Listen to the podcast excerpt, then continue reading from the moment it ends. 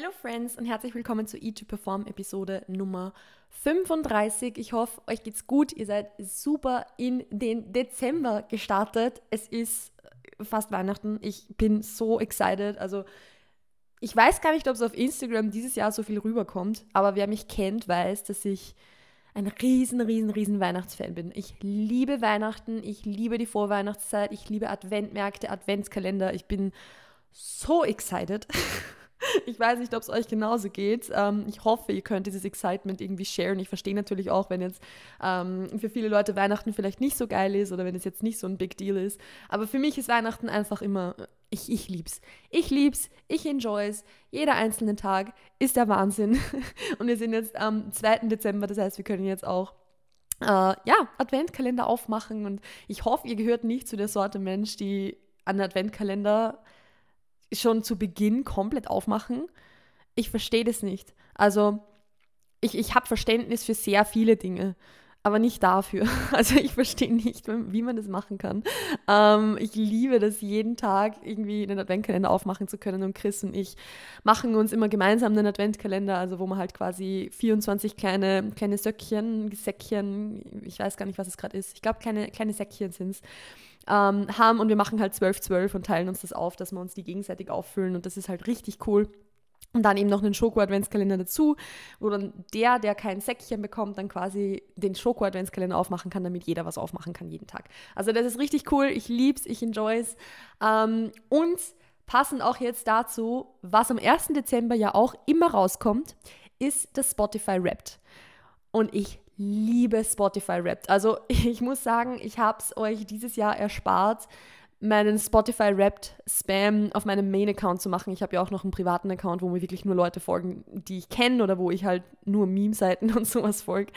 Ähm, und da habe ich meinen ganzen Spotify Wrapped Spam gepostet, weil ich, ich liebe das, das zu posten, aber ich wollte halt jetzt nicht auf meinem meinem Hauptaccount da euch jetzt irgendwie zu spammen. Ähm, aber nur so am Rande erwähnt, ich gehöre zu den 0.05% der Listeners von Illenium in Österreich und it's my biggest flex.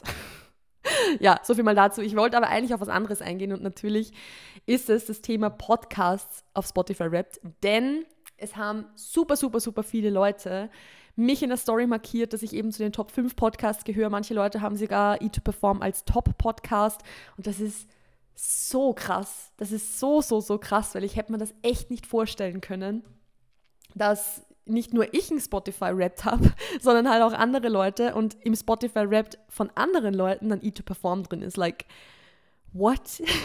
Vor allem, weil es E2Perform ja erst ein halbes Jahr gibt. Also man würde jetzt vielleicht glauben, dass, dass Podcasts da eher der Top-Podcasts sind, die halt schon seit Anfang des Jahres existieren. Aber that's not the case. Also wow, vielen, vielen, vielen lieben Dank. Ich möchte da echt hervorheben, dass ich unendlich dankbar bin für den Support, den ihr mir immer, immer wieder gebt. Also das in der Story sharen, mir schreiben, wenn ihr eine Podcast-Episode enjoyed habt, dass ihr euren FreundInnen davon erzählt und so weiter und so fort. Also danke, danke, danke, danke an der Stelle dafür.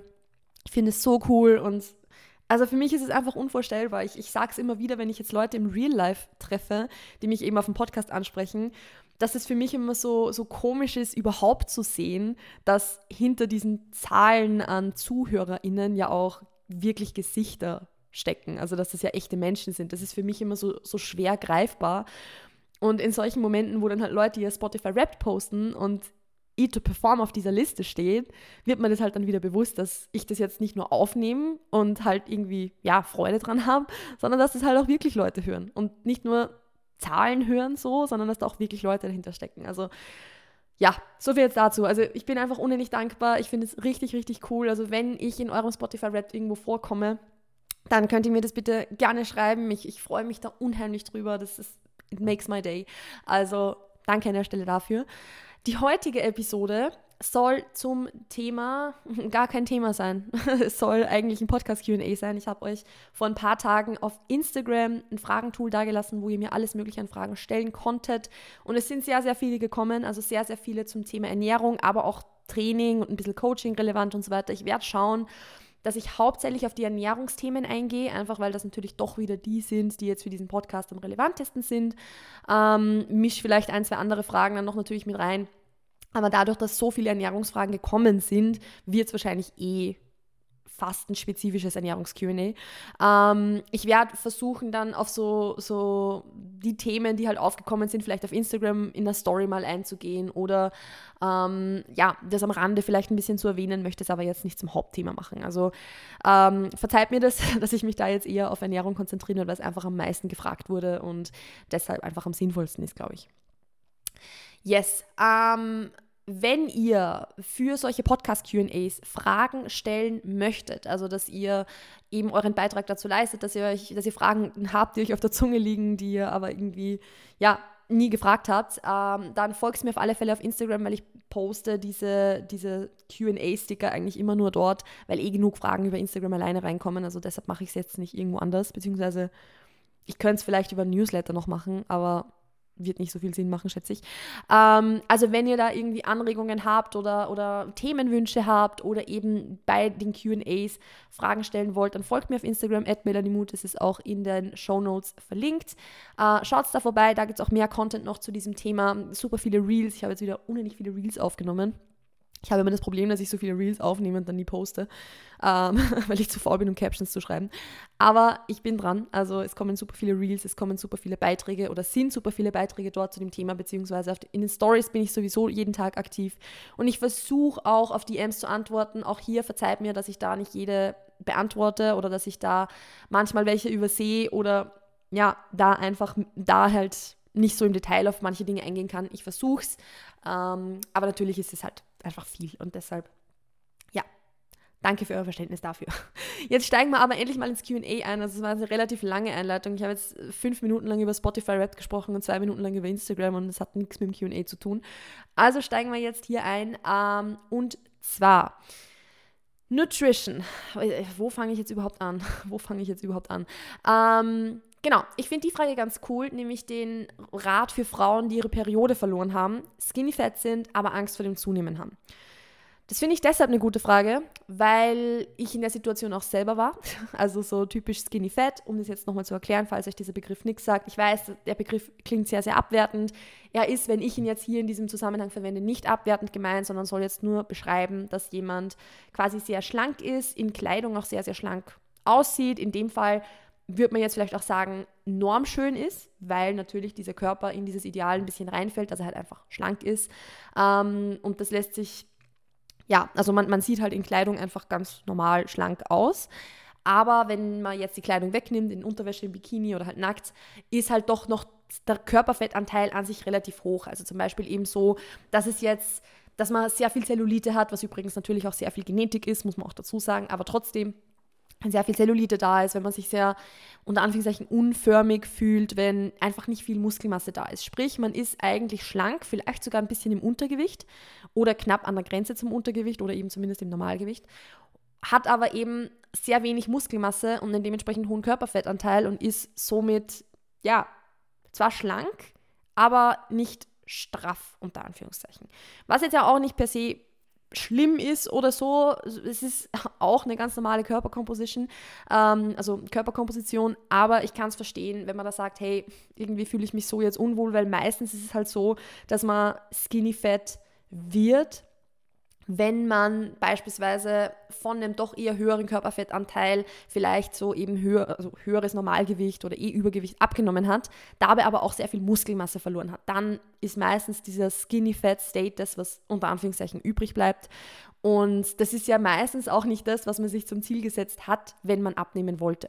Also die meisten Leute, wenn die abnehmen wollen, stellen sich halt vor, so einen, am Schluss einen straffen, schlanken Körper zu haben. Und Skinny Fat ist das halt nicht. Und deshalb ist natürlich das Ziel, dass man sich damit vorgenommen hat, selbst wenn man vielleicht das Zielgewicht erreicht hat, ja, das Ziel ist ja dann so eigentlich nicht erreicht gewesen. Ich, ich hoffe, ihr wisst, was ich jetzt damit meine. Ähm, und der Rat, den ich, euch, den ich euch da geben kann, und ich, ich möchte es jetzt nicht nur speziell auf Frauen beziehen, weil es ist auch ein Thema, das Männer genauso betrifft, äh, beziehungsweise Leute, die ihre Periode haben, ähm, weil ja auch jetzt in diesem Zusammenhang hervorgebracht wurde oder eben gefragt wurde, Rat für Frauen, die Peri Periode verloren haben und skinny fat sind. Das Ding ist, dass du am Zunehmen wahrscheinlich nicht vorbeikommen wirst. Und ich verstehe das, dass die Angst vom Zunehmen da ist und da würde ich euch äh, meine Podcast-Episode Nummer 7 empfehlen, wo es um, um, um, das Thema Zunehmen geht oder Angst vor dem Zunehmen. Ähm, man muss, also du, du musst dich halt fragen, was ist die Alternative? Du musst dich fragen, wenn ich jetzt nicht zunehme, was wird dann passieren? Naja gut, du wirst deine Periode weiterhin nicht bekommen. Dass das jetzt gesundheitlich gesehen nicht optimal ist, wird wahrscheinlich klar sein.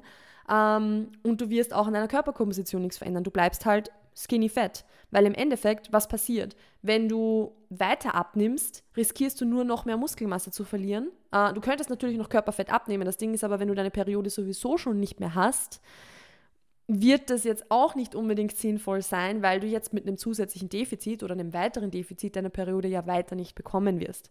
Ist nicht zielführend. Das heißt, im Endeffekt, du stehst in der Sackgasse drin. Und der einzige Ausweg aus dieser Sackgasse ist der, zumindest langsam anzufangen, zuzunehmen. Du wirst nicht dran vorbeikommen. Und das ist, glaube ich, schon mal sehr, sehr wichtig irgendwie, dieses, für diesen Prozess, das Zunehmen einfach als non-negotiable zu sehen, zu sagen, hey, ich habe jetzt eh keine andere Wahl. Es wird sich jetzt anders nichts mehr tun. Es wird anders jetzt keine positive Veränderung mehr stattfinden.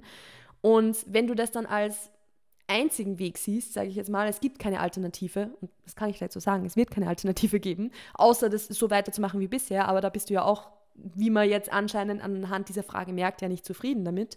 Ähm, soll jetzt bitte kein Vorwurf sein, aber im Endeffekt, wenn du mit dem, was du jetzt hast und wie du da hingekommen bist, nicht zufrieden bist, musst du irgendwas anders machen als bisher. Das heißt, abnehmen ist nicht mehr der Way to go. Es wird nur noch das Zunehmen das sein, was funktioniert. Und auch hier, zunehmen ist nicht ist nichts Negatives. Fett zunehmen ist nicht, nicht nichts Negatives, aber auch jetzt zunehmen per se ist nicht unbedingt was Negatives, weil zunehmen auch nicht unbedingt Fett zunehmen bedeutet. Gerade in dem Fall, wenn du jetzt unter Anführungszeichen skinny fett bist, wo du grundsätzlich ja Körperfett hast, aber einfach allgemein vielleicht zu wenig wiegst, ist es jetzt nicht unwahrscheinlich, dass du, wenn du in einen leichten Kalorienüberschuss gehst und das Gewicht hochgeht, dass du relativ produktiv Muskelmasse aufbauen wirst. Weil dann bist du ja in dem State, wo du nicht viel Muskelmasse hast. Das heißt, du bist per Definition eigentlich dahingehend eine Anfängerin oder ein Anfänger. Und als Anfängerin baust du sehr, sehr, sehr gut und sehr, sehr produktiv Muskelmasse auf, selbst wenn du jetzt nur langsam in den Überschuss reingehst. Wenn du natürlich jetzt intensiv trainierst, wenn du progressiv trainierst, wenn du dich steigerst, wenn du stärker wirst. Aber im Endeffekt, du wirst produktiv Muskelmasse aufbauen in diesem, in diesem State, wo du gerade bist.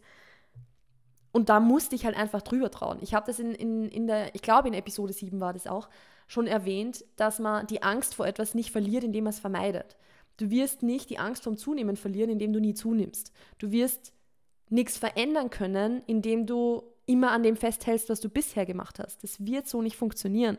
Also das ist so dieser, dieser, also das, wo dieser Spruch zu greifen kommt, dass Wachstum nur außerhalb deiner Komfortzone passiert. Denn vielleicht bist du trainingstechnisch eh schon super produktiv unterwegs, vielleicht isst du eh schon genug Protein und so weiter und so fort, aber der Sprung aus deiner Komfortzone findet für dich dann in dem statt, dass du beginnst zuzunehmen, dass du das zulässt, dass dein Gewicht langsam nach oben geht. Und das heißt jetzt nicht, dass du all in à la Stephanie Bottomore gehst. Das ist übrigens auch ein, ein Themenwunsch gewesen, über den ich dann gleich im, in, im, im, Anschluss ein bisschen sprechen werde. Das heißt jetzt nicht, dass du all in gehen musst und innerhalb kürzester Zeit 10 Kilo zunehmen musst. Aber es heißt, dass du achten musst, darauf achten musst, dass das Gewicht langsam aber sicher nach oben geht. Du wirst nicht dran vorbeikommen. Es gibt keine Alternative. Und im Endeffekt wirst du auch merken, dass du, wenn du jetzt aus diesem Skinny Fat State kommst und beginnst in den Überschuss zu gehen und beginnst zuzunehmen, du wirst merken, dass das positive Veränderungen mit sich trägt. Du wirst im Training stärker werden. Du wirst merken, wie du praller wirst, wie sich die Muskelmasse, die du schon hast, plötzlich mehr ausfüllt, wie du Muskelmasse natürlich aufbaust, wie du dich allgemein besser fühlst und so weiter und so fort. Und natürlich wird dann irgendwann auch der Zeitpunkt kommen, wo du deine, deine Periode wieder bekommst. Also alles sind ja super, super positive Veränderungen, aber die werden erst passieren, wenn du dich traust, mal ein bisschen mehr zu essen. Und wenn du dich traust, die Waage mal nach oben gehen zu sehen.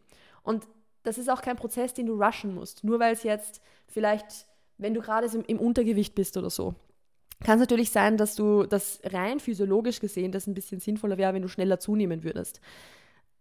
Nur muss man halt sagen, dass es nicht viel bringt, zu sagen, ja, rein physiologisch wäre das optimal, wenn du psychologisch damit nicht umgehen kannst. Dann ist es sinnvoller zu sagen, hey, dann mache ich es halt ein bisschen langsamer. Vielleicht ist es nicht zu 100% so optimal, wie wenn ich ein bisschen schneller zunehmen würde. Dafür kann ich es danach aber dann auch wirklich halten und, und nehme dann nicht danach wieder ab, weil ich mich so, weil es mir zu schnell gegangen ist und ich mich daran nicht gewöhnen konnte. Ich hoffe, ihr versteht, was ich damit meine. Also es ist okay, wenn es langsam ist. Es ist okay, wenn diese Umstellung mit der Zeit passiert. Es muss nicht von heute auf morgen sein. Aber es ist wichtig, einfach jeden Tag einen kleinen Step in diese Richtung zu machen.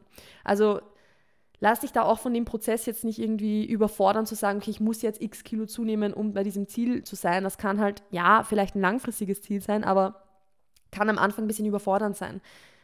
Versuch dich jetzt einfach mal Tag für Tag darauf zu konzentrieren, mehr zu essen und Woche für Woche darauf zu konzentrieren, dass das Gewicht halt ein bisschen hochgeht. Und wenn du vorher nur abgenommen hast oder dein Gewicht gehalten hast und dann das Gewicht mal um 0,1 oder 0,2 pro Woche hochgeht, dann ist das schon ein großer Step in die richtige Richtung und ein Step, der langfristig einen großen Unterschied macht. Also vielleicht hat dieser, dieser Pep Talk slash die Antwort da so ein bisschen geholfen, dir, dir diesen Stups zu geben, in die Richtung zu gehen. Ähm, weil ich, also es Du bereust es nur, wenn du es nicht tust. Ich, ich, also ich kann es dir von meiner, meiner eigenen Erfahrung sagen. Das Einzige, was ich daran bereue, mehr, also begonnen zu haben, mehr zu essen, ist, dass ich es nicht schon früher getan habe. Es, ist, es macht sich echt nur bezahlt, wirklich. Und das Ding ist auch, wenn du skinny fett bist und da vielleicht hinbe hingekommen bist, weil du abgenommen hast, muss man auch dazu sagen, du weißt ja theoretisch, wie Abnehmen funktioniert. Solltest du also nach ein paar Monaten in einem State sein, wo du dir denkst, hm, weiß nicht, fühle mich jetzt doch nicht wohl, könntest du theoretisch wieder in die Diät reingehen. Heißt es nicht, dass du sollst, heißt auch nicht, dass es optimal ist, heißt nicht, dass es sinnvoll ist, aber es ist ein Wissen, das du hast, dass du das eigentlich kannst, dass du diesen Skill hast und dass du auf den zurückgreifen könntest im Fall der Fälle. Du wirst es wahrscheinlich nicht tun, du solltest es wahrscheinlich nicht tun, aber du könntest, wenn du wolltest. Macht das Sinn? Ich hoffe, das macht Sinn. Ich gehe jetzt zum Thema weiter all in, weil das war auch eine Frage, die ich bekommen habe, wo die, die sehr, sehr oft aufkommt tatsächlich. Also ich glaube, das werde ich in fast jedem QA mal gefragt und deshalb denke ich mal, ich, ich mache da jetzt in der Podcast-Episode mal was dazu. Ähm, Thema All in aller Stephanie Buttermore. Was ich jetzt sage, ist natürlich nur so meine persönliche Meinung und ist jetzt nur das, wie es ich vielleicht machen würde oder nicht machen würde. Das heißt jetzt nicht, dass ich das irgendwie schlecht finde, was sie gemacht hat oder so, weil für sie hat es offensichtlich sehr, sehr gut funktioniert, weil sie jetzt eine gute Beziehung zum Essen hat, einen gesunden Körper hat, weil sie gesunde Hunger- und Sättigungssignale hat. Also für sie hat es funktioniert. Ich möchte den, den Approach trotzdem jetzt aus meiner Sicht ein klein bisschen kritisieren, weil ich glaube und finde, dass das nicht für jeden geeignet ist. Weil was man halt nicht vergessen darf, ist erstens mal, dass Stephanie Buttermores Körper jetzt so aussieht, wie er aussieht, und er, er, fällt einfach in das aktuelle Schönheitsideal rein, dass man eben, ja, gute Kurven hat, sage ich mal, trotzdem immer noch, sie ist immer noch schlank. Ähm, dass ihr Körper jetzt so aussieht, wie er aussieht, ist ja auch darauf zurückzuführen, dass ihr Körper davor so ausgesehen hat, wie er ausgesehen hat, dass sie eben schon sehr viel Muskelmasse hatte, dass sie sehr produktiv trainiert hat und so weiter und so fort. Deshalb ist es ein bisschen schwierig, wenn man sich zum Beispiel jetzt diesen Approach als Beispiel nimmt, mit dem Ziel danach so auszusehen, wie sie auszusehen, wenn man davor jetzt keine Bodybuilderin war. Das heißt jetzt nicht, dass man das All-In nicht machen sollte. Es das heißt nur, dass man eben sich erwarten muss, dass nicht dasselbe Ergebnis rauskommen wird. Dass dann jeder Körper auch anders reagiert drauf. Und natürlich hatte sie da jetzt rein aus optischer Sicht und das, was dann wieder gesellschaftlich als schön anerkannt wird, einen Vorteil gegenüber jemandem, der vorher keine Bodybuilderin war. Versteht ihr, was ich meine? Ich hoffe, es, das macht jetzt Sinn, wie ich das erkläre. Aber das finde ich einfach wichtig zu wissen, dass dieses Outcome, rein optisch jetzt gesehen, nicht für jeden so sein wird. Ähm, was jetzt den Approach an sich betrifft, unabhängig jetzt vom, vom körperlichen Outcome, weil man muss ja dazu sagen, bei ihr war es ja so, dass sie eben begonnen hat, einfach so zu essen, wie es ihr Food Focus, ihr Appetit ihr gezeigt hat, dass sie essen sollte, unter Anführungszeichen und sie damit durch, mit dem Körpergewicht, mit dem Körperfett einfach overgeshootet ist, also über diesen Settling Point, den sie jetzt erreicht hat, rausgeschossen ist und dann auch, indem sie weiterhin auf ihren Appetit gehört hat, hat sie auch wieder eben abgenommen und ist zu ihrem Settling Point zurückgekommen, der jetzt der ist, den sie problemlos hält. Die Frage ist natürlich, wäre es notwendig gewesen, so sehr zu overshooten. In ihrem Fall, es hat funktioniert. Ich sage nicht, dass es falsch ist. Ich sage nicht, dass es ein Problem ist. Es hat auch rein theoretisch gesehen für mich funktioniert, im letzten Aufbau mehr Körperfett zu haben als das, wo eigentlich mein Settling Point ist, um mich dann ein Weilchen bei sehr wenig Appetit aufzuhalten, um mich dann bei einem Settling Point, wo ich halt jetzt war, ungefähr ein bisschen besser einpendeln zu können. Also es macht schon Sinn, manchmal da zu overshooten und das ist auch der Grund, warum beispielsweise eben nach einem Aufbau im Bodybuilding, ähm, wenn man den richtig macht, auch die, der Food-Focus viel niedriger ist und so weiter.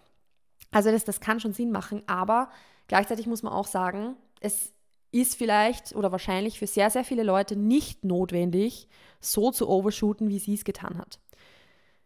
Weil im Endeffekt sie sowieso an diesen Settling Point gekommen wäre. Bei ihr ist es ein bisschen vergleichbar, dadurch, dass sie davor so shredded war, wie wenn sie eine Post-Prep gemacht hätte oder in, in, eben in der Post-Prep-Phase gewesen wäre, dann eben mit dem Körperfett overgeshootet hätte und dann wieder abgenommen hätte und jetzt an dem Settling Point ist.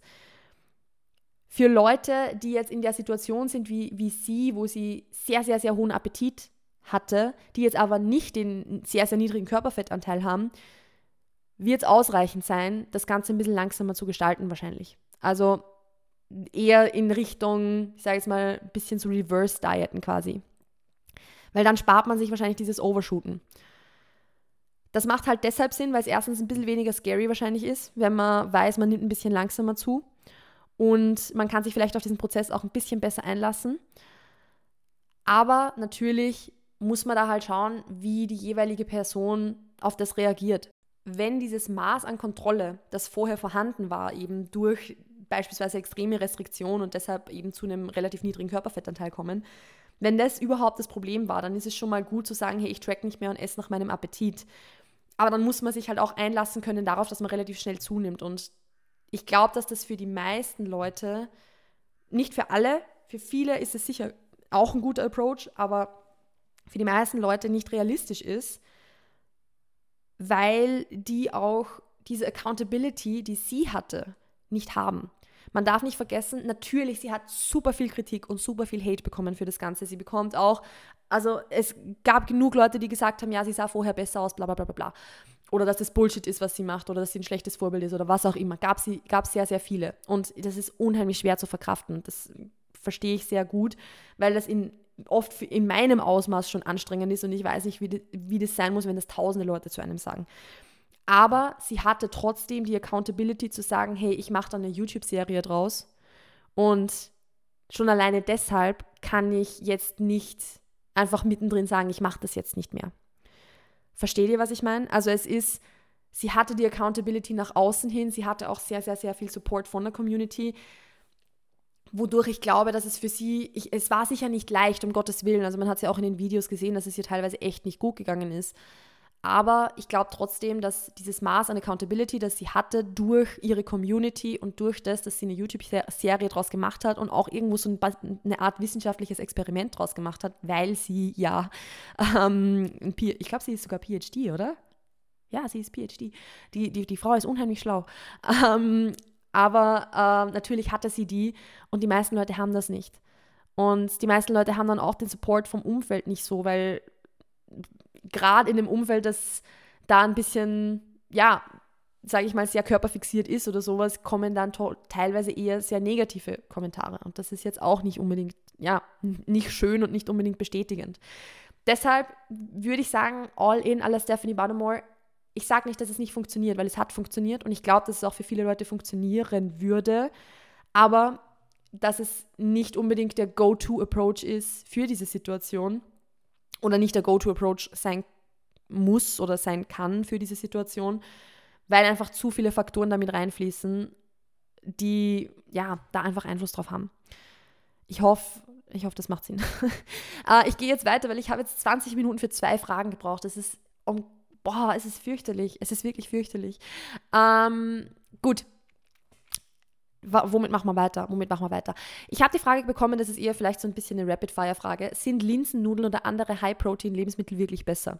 Und ich liebe diese Frage, weil eigentlich hört die Frage mitten in der Frage auf. Man müsste halt sagen, sind sie besser als irgendwas anderes? Sind sie besser als normale Nudeln? Sind sie besser als gar nichts zu essen? Sind sie besser als eine andere Proteinquelle? Womit vergleichen wir es hier gerade? Ähm, ich nehme es jetzt mal raus als den Vergleich zu dem, dass man sagen, sind Linsennudeln jetzt besser als normale Nudeln, sind High-Protein-Lebensmittel normal, äh, besser als das normale, unter Anführungszeichen, Äquivalent. Ähm, und da muss man halt auch fragen, zum Beispiel, besser wofür? Besser in welcher Situation? Besser in welchem Kontext? Und das, jetzt versteht ihr vielleicht, warum wir Online-Coaches ständig sagen auf irgendwelche Fragen, es kommt drauf an. Weil wenn ich jetzt sage ich mal, ein Otto-Normalverbraucher bin, der einfach ein bisschen proteinreicher essen möchte und ich ersetze dann meine Nudeln durch Linsennudeln, dann ist damit schon echt viel gemacht und dann ist das sehr, sehr positiv. Oder wenn ich sage, ich esse statt so einem, statt so einem Joghurt einen High-Protein-Joghurt. Why not? Spricht überhaupt nichts dagegen. Ich sehe an diesen Lebensmitteln absolut nichts Negatives, solange man sie verträgt und solange sie einem schmecken. Und deshalb, ja, warum nicht? Aber ich würde nicht sagen, dass das jetzt irgendwie deshalb bessere Lebensmittel sind, weil im Endeffekt, es gibt ja keine guten oder schlechten Lebensmittel. Also gibt es auch keine besseren und schlechteren Lebensmittel. Es gibt nur Lebensmittel, die für einen gewissen Zweck besser oder schlechter geeignet sind. Es sind Lebensmittel, also es gibt Lebensmittel, die vielleicht für unsere Gesundheit im Gesamtkontext unserer Ernährung vielleicht ein bisschen, keine Ahnung, wie sagen man, produktiver vielleicht sind und andere halt vielleicht weniger. Aber deshalb sind es keine besseren oder schlechteren Lebensmittel. Und das ist einfach so dieser Kontext, den ich möchte, dass ihr wirklich für alle eure Lebensmittel, für alle eure Ernährungsentscheidungen anwendet, dass ihr euch nicht fragt, ist es jetzt besser, sondern für welchen Zweck esse ich jetzt Nudeln, so blöd gesagt, und sind dafür Linsennudeln besser geeignet oder normale Nudeln besser geeignet? Und auch nur weil sie besser geeignet sind, weil ich damit leicht auf mein Protein komme beispielsweise, muss ich sie deshalb wirklich essen oder kann ich es vielleicht anderweitig machen, wenn mir normale Nudeln besser schmecken? Spricht auch nichts dagegen. Also wenn dir Linsennudeln, wenn, wenn du die nur isst, weil sie mehr Protein haben und du hast den Geschmack, dann isst lieber normale Nudeln und hol dir dein Protein irgendwie anders rein. Also ja, also diese Frage, sind Lebensmittel XYZ besser, ist zu unvollständig ähm, und ist einfach eine Frage, wo man dann das, den, eher dieses Gesamt Bild der Ernährung betrachten sollte und nicht einfach ein einzelnes Lebensmittel. Genauso beispielsweise, ich habe auch die Frage bekommen, welche Nussarten sind in der Ernährung besonders wertvoll. Natürlich gibt es Nüsse, die super viele Nährstoffe haben und jede Nussart hat da unterschiedliche, ja, ist jetzt, hat, hat einen unterschiedlichen Zweck, ist vielleicht ein bisschen hart gesagt, aber ähm, hat einfach ein unterschiedliches Nährstoffprofil, hat unterschiedliche Nährwerte in Bezug auf die Makronährstoffe, aber auch auf die Mikronährstoffe. Ähm, und man kann es halt, ja, man kann halt da jetzt vielleicht sagen, hey, isst vielleicht lieber diese Nüsse statt diese Nüsse, weil die XYZ mehr drin haben, weil andere, weiß nicht, Walnüsse haben halt äh, Omega-6-Fettsäuren, während irgendwie Paranüsse vielleicht mehr Selen haben oder sowas. Ähm, und das ist halt auch sowas, ich würde mich nicht zu sehr darauf versteifen, welche Nüsse ich jetzt essen soll. Ist die, die dir schmecken und bringt vielleicht ein bisschen Abwechslung rein. Oder ist halt einfach nur Peanut Butter, wenn der Peanut Butter am meisten schmeckt. Also solange du irgendwo ein abgerundetes Gesamtbild in deiner Ernährung drin hast, wird es jetzt nicht den großen Unterschied mach machen, ob du Nuss A oder Nuss B isst. So viel jetzt mal dazu. Also, wie gesagt, das ist einfach dieses Gesamtbild, dieses grobe Verständnis, das ich mir von all meinen Zuhörerinnen wünsche. nicht im Sinne von, dass ich es von euch erwarte, sondern dass ich es euch mitgeben möchte, dass ihr euch wirklich eure Ernährung immer im Gesamten anschaut und überlegt, ist meine Ernährung im Gesamten zweckorientiert in dem Sinne, dass ich damit das erreiche, was ich erreichen möchte, beispielsweise eben zunehmen, abnehmen, Gewicht halten, was auch immer. Und selbst wenn ich sage, ich möchte eigentlich gerade gar kein spezifisches Ziel verfolgen, sondern einfach nur essen unter Anführungszeichen, dann ist der Zweck immer noch, mein Gewicht zu halten. Dann ist es, dann, dann hast du ja trotzdem deshalb eine gewisse Kalorienanzahl und hast trotzdem irgendwo einen, einen Zweck, den du damit erfüllst. Also du musst dich halt immer fragen, erfüllt es den Zweck, den es erfüllen soll? Geht es mir gut damit? Schmeckt mir das, was ich esse? Komme ich damit gut zurecht? Ist das ein langfristiger Ernährungsapproach, den ich mir für den Rest meines Lebens vorstellen kann? Und wenn du für diese Dinge, also wenn du diese Fragen positiv beantworten kannst, dann passt das, was du machst. Und wenn du dir überlegst, okay, ja gut, vielleicht wäre für mein Nährstoffprofil wären jetzt Paranüsse vielleicht besser, aber sie schmecken mir nicht, dann isst keine Paranüsse. Easy as that. Gut, ich gehe jetzt zur nächsten Frage über, äh, nämlich wie umgehen mit Fear Foods. Das ist auch äh, eine Frage, die tatsächlich jetzt vielleicht nicht so ausformuliert, aber die ähm, grundsätzlich jetzt im, im übertragenen Sinne sehr, sehr oft im Coaching auch vorkommt. Nämlich dieses, ähm, okay, ich habe Lebensmittel, die ich jetzt lange nicht gegessen habe, wie gehe geh ich damit jetzt am besten um? Es ist natürlich auch hier wieder ein bisschen abhängig von der Gesamtsituation, weil wenn du jetzt in einem State bist, wo du beispielsweise einen sehr niedrigen Körperfettanteil hast, wo du im Untergewicht bist, wo du unendlich hohen Appetit hast vielleicht beispielsweise, ist es jetzt was anderes, wie du mit Feel Foods umgehst, als wenn du eh schon im Zunahmeprozess drinnen bist und eigentlich beispielsweise dein Appetit relativ niedrig ist, es aber trotzdem noch Lebensmittel gibt, an die du dich jetzt lange nicht dran getraut hast. Und wenn es jetzt beispielsweise so ist, dass du sehr, sehr, sehr, sehr hohen Appetit hast, dann würde ich jetzt nicht deine Fear Foods beginnen, jeden Tag zu introducen und damit jetzt dem quasi den, dem, den heaviest Dingen anzufangen. Also jetzt nicht mit den Dingen anzufangen, die beispielsweise irgendwie null sättigend sind, die, die sehr high palatable sind, das heißt hochschmackhaft sind, sehr viel Zucker, sehr viel Fett, sehr viel Salz haben, nicht weil es schlechte Lebensmittel sind. Absolut nicht, weil genau von diesem Denken wollen wir ja weg, sondern hauptsächlich deshalb, weil diese Lebensmittel sehr darauf ausgerichtet sind, dass sie den Appetit noch weiter anregen oder dass sie mehr, also dass du mehr davon möchtest. Und wenn du jetzt sowieso beispielsweise schon diese Fear Foods deshalb vermeidest, weil du, also dann sind sie eigentlich eher Trigger Foods, muss man dazu sagen, weil du Angst hast, dass das jetzt beispielsweise einen, ein Overeating oder einen Binge triggern könnte, dann würde ich nur langsam anfangen, diese Dinge zu, zu introducen und eher mit mit Dingen beginnen, die jetzt nicht ganz so hart triggern sind. Also vielleicht jetzt nicht unbedingt mit Brot und Cerealien, weil das sind diese Dinge, die einfach auf dieser Schmackhaftigkeitsskala sehr, sehr weit oben sind, sondern eher mit Dingen, die halt dann nicht ganz so spannend sind, aber doch schon in die richtige Richtung gehen. Um zu sagen, dann probierst du beispielsweise halt nicht mit City Minis, sondern halt mit Cornflakes. So blöd gesagt jetzt, aber einfach um eben langsam Schritte in diese Richtung machen, die Trigger Foods wieder zu introducen, nicht von heute auf morgen ähm, von 0 auf 100 gehen. Wenn du jetzt in einem State bist, wo du, wo du sowieso schon wenig Appetit hast und wo du halt sagst, okay, es ist jetzt, es geht nicht darum, dass ich jetzt Angst habe, mich daran zu überessen, sondern einfach nur darum, dass ich generell mit diesen, also vor diesen Lebensmitteln Angst habe, weil ich sie mir lang verboten habe und nicht, nicht weiß, also nicht, ja, nicht weiß, wie ich darauf reagiere und so weiter, dann würde ich definitiv sagen, dass du beginnst, langsam diese Lebensmittel wieder zu reintroducen. Und da muss jetzt wenn du jetzt, wenn es jetzt Donuts sind beispielsweise oder Gebäck in irgendeiner Art und Weise, du musst jetzt nicht beginnen, dir irgendwie so einen Zwölferpack Donuts zu kaufen und zu sagen, ich esse das jetzt alles so, im übertriebenen Sinne jetzt gesagt, sondern es reicht, wenn du halt sagst, ich kaufe mal einen Donut, den, auf den ich richtig Bock habe, ich teile diesen Moment vielleicht sogar mit einer Freundin, dass ich sage, hey, wir machen das gemeinsam und, und deine Freundin unterstützt dich dabei ähm, und du nimmst einfach mal ein bisschen, um den ersten Schritt wieder zu machen ich würde das unbedingt machen. Also ich würde da wirklich anfangen damit, langsam Schritte in diese Richtung zu, zu tun, weil, und das habe ich ja vorher schon kurz erwähnt, es gibt einen Grund, wovor du also warum du Angst hast davor. Ja, also du hast dir das, du hast es jahrelang dir vielleicht verboten, du hast es immer vermieden. Natürlich ist es dann scary zu sagen, ich mache jetzt diesen Schritt wieder. Aber auch hier wieder, die Angst vor etwas verschwindet nicht, indem du es vermeidest. Ganz im Gegenteil. Also wenn du etwas immer weiter rausschiebst und immer weiter rausschiebst, jetzt beispielsweise wieder einen Donut zu essen, dann kommt dir diese Aufgabe unter Anführungszeichen im Laufe der Zeit vielleicht immer größer und immer unschaffbarer vor, weil du ah, schon alleine deshalb, weil du es weil du es immer aufschiebst. Und wenn du diesen Step unter Anführungszeichen einfach mal machst, es ist nicht einfach und das verstehe ich, aber wenn du diesen Step einfach mal machst, um zu sagen, ich, ich esse jetzt dieses eine Lebensmittel wieder, ich probiere das jetzt wieder, dann wirst du merken, dass es wahrscheinlich gar nicht so schlimm ist, wie du es dir vorgestellt hast und dass es leichter ist, als wenn du es jetzt noch drei Monate aufschiebst. Wie gesagt, hol dir das Support, mach das mit einer Freundin gemeinsam, mach das mit, äh, mit deinem Partner, deiner Partnerin, mit irgendeiner anderen Vertrauensperson, wo du weißt, da hast du Unterstützung, da hast du Support. Und wenn es, keine Ahnung, wenn du eine Freundschaft hast, die 1000 Kilometer weit, weg wohnen, dann FaceTimest du halt mit dieser Person und sagst, hey, du kaufst da jetzt einen Donut bei dir zu Hause, ich kaufe mir jetzt einen Donut, um das zu probieren und dann essen wir gemeinsam ein Feel Food. Also diesen Support zu haben, ist da sehr, sehr, sehr wertvoll.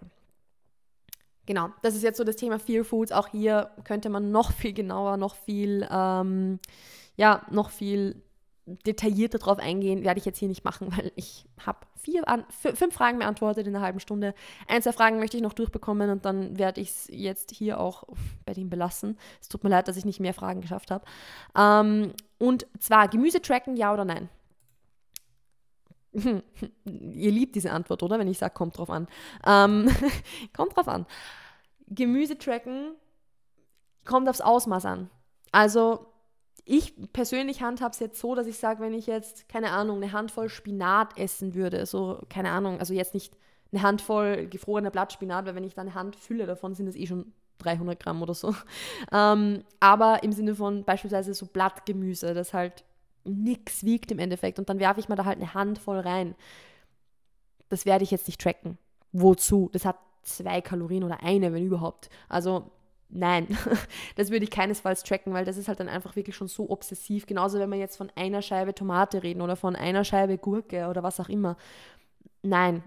Wenn wir jetzt aber davon reden, dass du dir zu deinem Abendessen 300 Gramm Kaisergemüse dazu machst und zu deinem Mittagessen vielleicht irgendwie ein paar Karotten noch und dann dort ein bisschen was und da ein bisschen was und dann kommt es insgesamt vielleicht auf 800 Gramm Gemüse, das im Schnitt, keine Ahnung, sagen wir halt jetzt ganz wenig gesagt, 20 bis 30 Kalorien auf 100 Gramm hat, dann ist es halt doch wieder was, was sich aufrechnet am Ende des Tages. Und wenn du es jetzt, also wenn das jetzt 100 bis 200 Kalorien sind, macht das schon einen Unterschied für die Kalorienbilanz.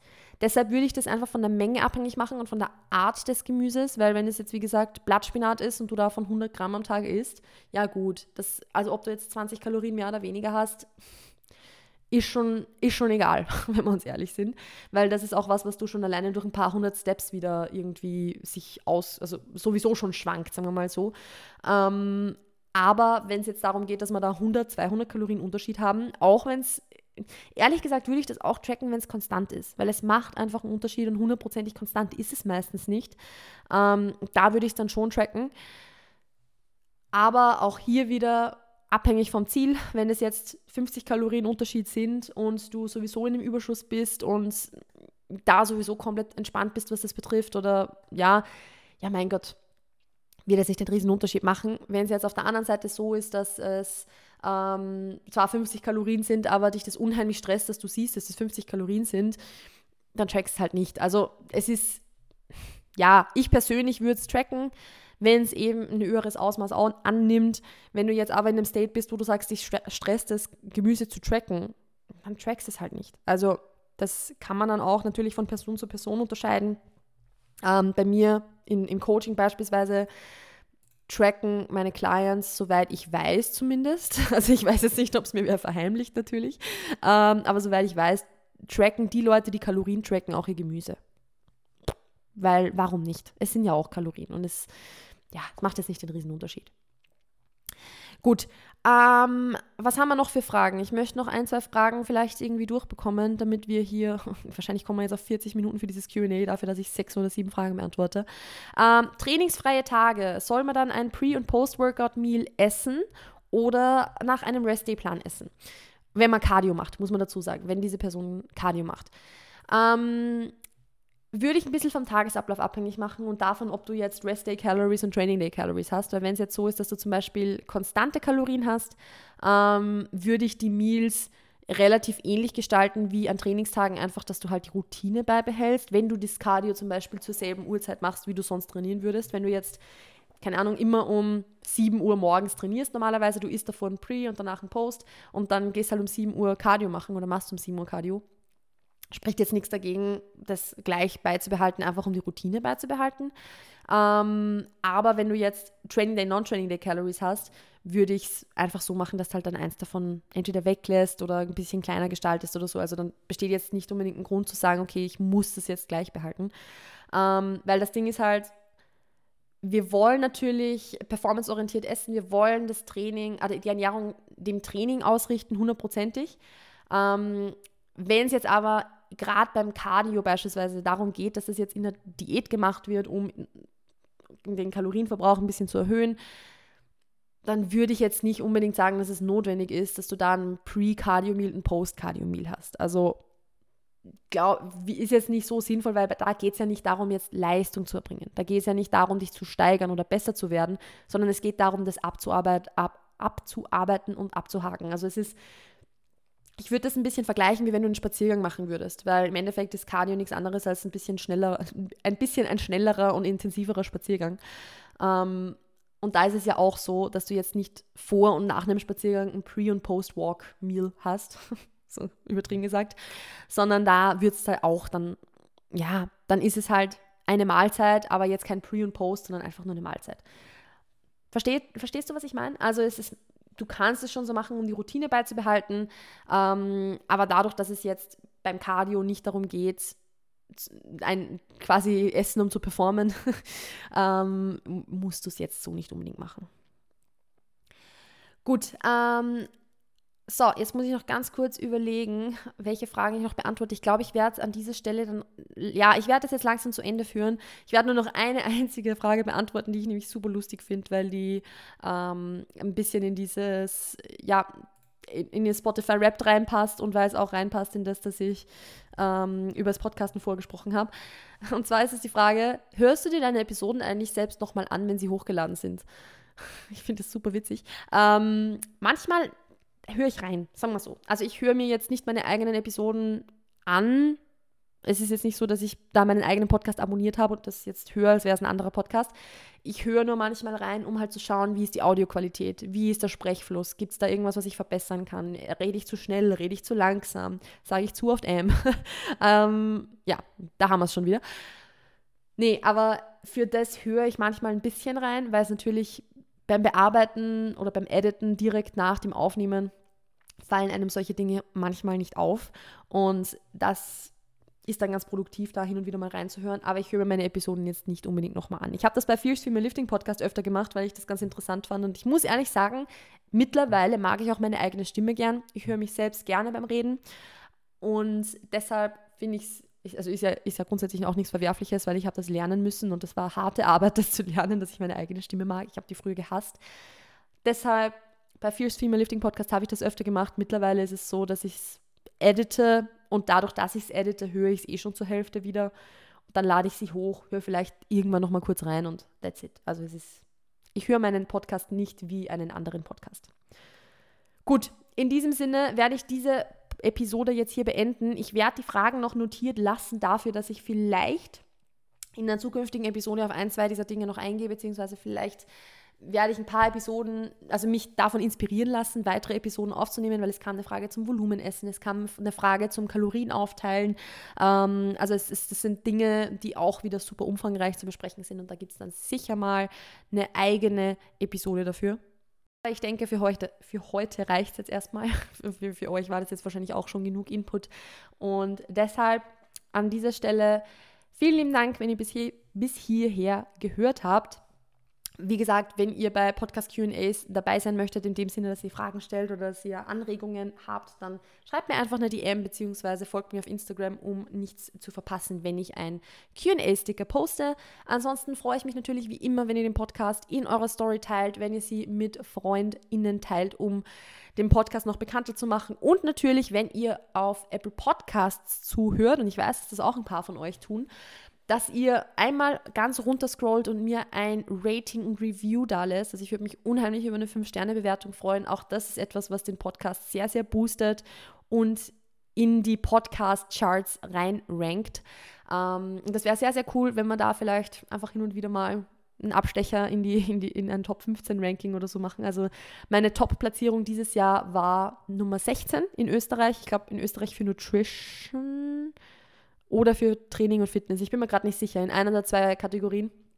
Ähm, ja, und ich wäre sehr, sehr, sehr happy und mich würde es unheimlich freuen, wenn wir da nächstes Jahr eine, eine vielleicht sogar eine Top-10-Platzierung rausholen könnten. Das wäre richtig, richtig geil.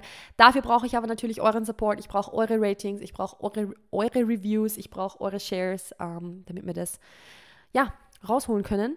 Ansonsten war es das von meiner Seite.